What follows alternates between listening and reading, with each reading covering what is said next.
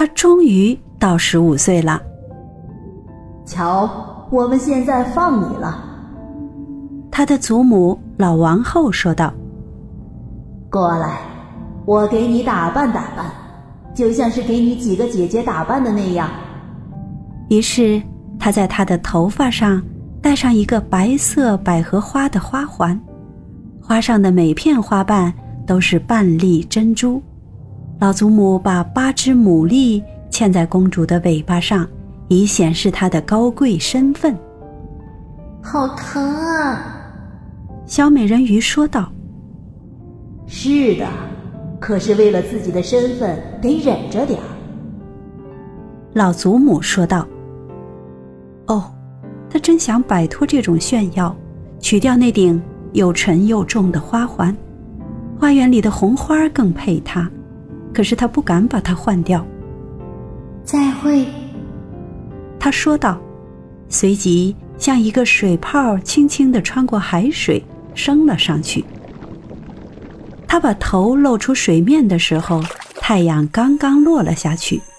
不过云朵还像玫瑰和黄金一般的在闪光，在淡红的天空中，太白星发出明亮而爽心的闪光。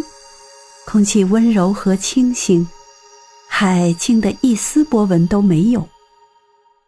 有一艘大船停泊在海里。船上有三根桅杆，但只有一根上挂着风帆，因为一点风都没有。水手们都坐在锚架和横杆上，船上演奏着音乐，唱着歌。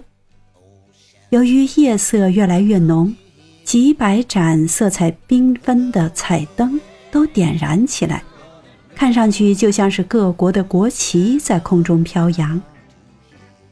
小美人鱼一直游到了舷窗前，每当海水把它托起来的时候，她都可以透过那扇洁净的像镜子一样的窗子向里面望去。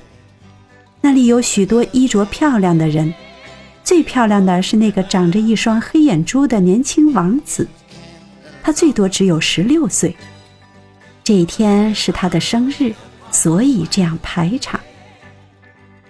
水手们在甲板上跳舞，年轻的王子走出来的时候，燃放了数不清的钻天焰火，把天空照得如同白昼一般。小美人鱼吓坏了，赶忙钻到海水里。过了一会儿，她又把头伸出水来，这时候就像天上所有的星星都朝他落下来一样。他从来没见过这样精湛的焰火技艺。